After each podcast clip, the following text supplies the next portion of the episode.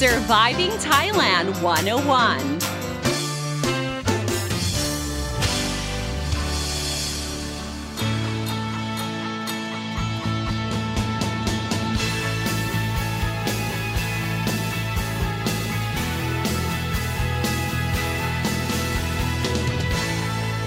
Hey guys, thank you so much for tuning in to Surviving Thailand 101. I'm your host, Fido Sini, here to break down helpful tips and advice so travelers and expats can have a fantastic time here in Thailand and avoid common cultural faux pas.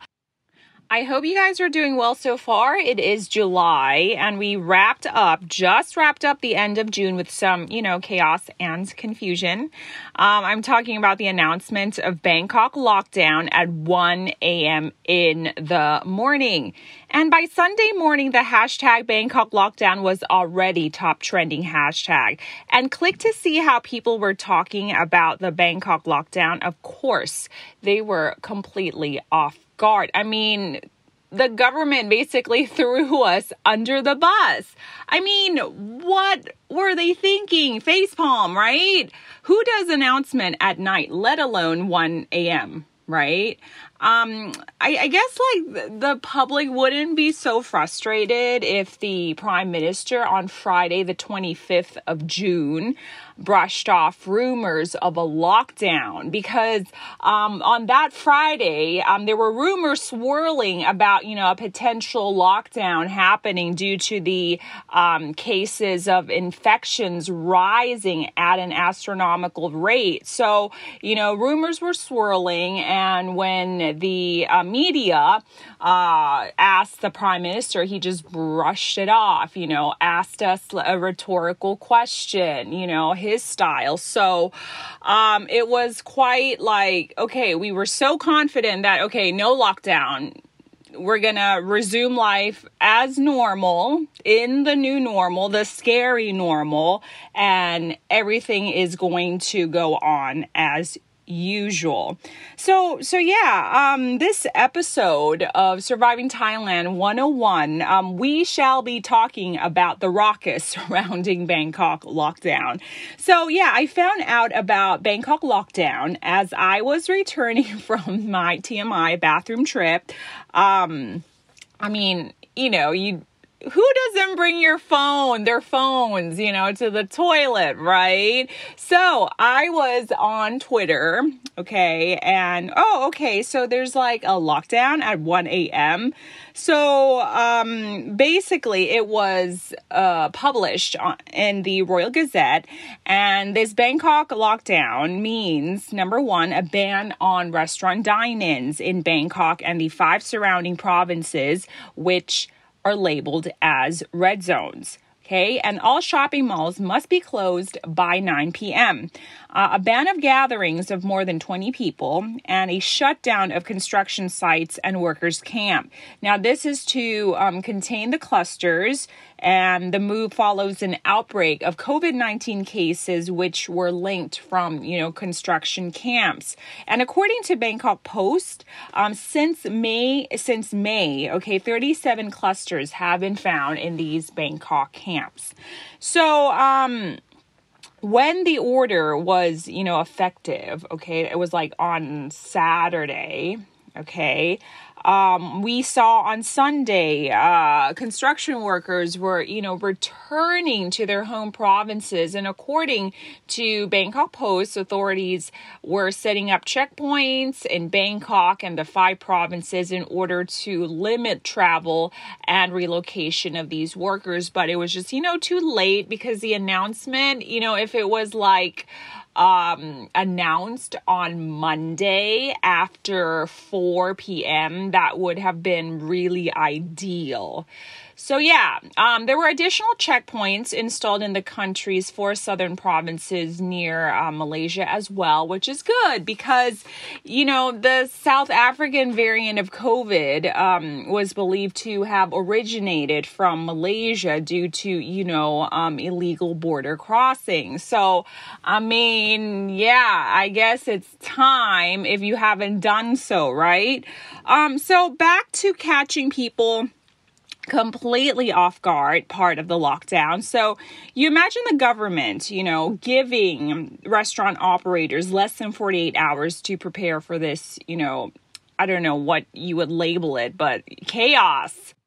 And at the time the episode of Surviving Thailand 101 was recorded, um, there were some aid given to the um, construction sector. Um, so the government is paying like 50% uh, of the labor uh, wages for the workers who needed to, you know, stop working. So, aid is um, given to the construction sector, but not for the restaurant sector because, you know, there are just so many, including, you know, the informal ones in Bangkok and its vicinity, um, mom and pop shops or, you know, hole in a wall kind of shops. So, it, it's just, um, I guess I was reading on Bangkok Post, it's kind of hard to, you know, provide coverage for all the restaurants. So, yeah, with that being said, you know, there was an outpour of sympathy for these restaurant operators because, you know, in the past two months, they have to ride this wave of changes, you know, ev- you know, affecting their income. Um, for example, on May the 1st, the government placed a dine in ban. On the 17th of May, the government eased the restrictions, allowing only 25% dine in rate. And on the 22nd of June, that's when the restrictions were gradually eased, allowing dine in, but um, air conditioned restaurants were only allowed 50% capacity. And boom, 28th of June, the return of the ban of dining in. Uh, it is really hard, right? Considering some restaurants only rely on, you know, having customers that dine in. For example, you know, think of all the hot pot, uh, barbecue restaurants, or, you know, buffet restaurants. I mean, it must be really tough on them. I mean, it's tough for everybody in the business right now. So um, I was doing research, and Kasikorn Research Center is projecting that the construction and the restaurant industry is likely to take a 400 billion baht hit from the one month lockdown, which is about 0.25% of the GDP. Um, meanwhile, okay, um, the prime minister basically announced that there will be a relief package given to those, um, especially employees and employers who are affected by um, the curbs. Um, and this will cover those under the social security system and those in the informal sector. However, despite this, um, it will definitely cause a domino effect on the supply chain, right?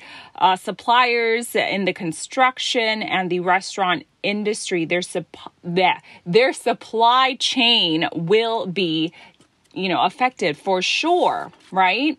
And the research center also projects that if the number of those infected increases, of course, the cost of damages will be higher. And I guess in times like this, it's so hard to take anything so seriously. You just have to, you know, roll with the punches and, you know, expect the unexpected because I mean, as we were wrapping our heads around the 1 a.m. announcement on June the 30th, the National Security Council chief actually announced that the restriction on quote unquote some construction camps will be eased to allow essential work to continue in order to avoid engineering problems. So I'm just like, okay, you know, just when we're about to, you know, come to terms, and then suddenly it's just like, oh, okay, so it's not all construction camps, it's just some, right? So, what constitutes um, essential? Or who are those some, right? They really, we don't really get the details uh, of this, you know, of, of the policies and, and curbs, right? I mean, but you know, really, why didn't you think of that before you made the 1 a.m. announcement, right? Now, the chief also defended the timing of the announcement at around 1 a.m. on Sunday, um, insisting that it was appropriate. Okay, and he also outlined that you know they came to that announcement basically on uh, on Sunday, right? Now, the Center for COVID 19 Situation Administration, or the CCSA, met on Friday, okay, and they continued the meeting on Saturday. And the COVID control restrictions were then drafted, okay, and then given to the Prime Minister for endorsement at 9 p.m. that night. Now, the announcement was then published in the Royal Gazette at 1 a.m. on Monday. So, this showed that, you know, they basically worked around the clock to issue the announcement as soon as possible. Okay, so this was, you know, their um, explanation of why, why, why, why the announcement was announced on uh, on Sunday, right? Now, then again, the timing of the announcement is just bad. I mean, they could have like announced it later to prevent the workers from fleeing the camps, right? Like I said, 4 p.m. onwards on Monday, for example. Ay, ay, ay. Now, the CCSA Operations Center, they said that they would assess the situation every 15 days to see how the restrictions or the curbs could be eased in the future. However, but this does not hide the fact that, you know, they pretty much announced the Bangkok lockdown or the partial lockdown, if you will, because it's really not a full on lockdown. If you're talking about like a full on lockdown, right? We're talking about Sydney, Australia. Or we're talking about Singapore, right? Where, you know, people are ordered to stay home, right? But this is I don't know. I think it's more like a partial lockdown. But, anyways, this does not hide the fact that the center has been criticized for issuing the new restrictions at a time that they did not even allow restaurants enough time to prepare for the changes. So I mean if you imagine if you're in a restaurant operator and you know you're buying um uh, ingredients and you're buying like fruits, vegetables, whatever, you know, in order to prepare for the weekend. And boom, come the 1 a.m. announcement, it, it what? It's to go to waste, right? It's to be spoiled.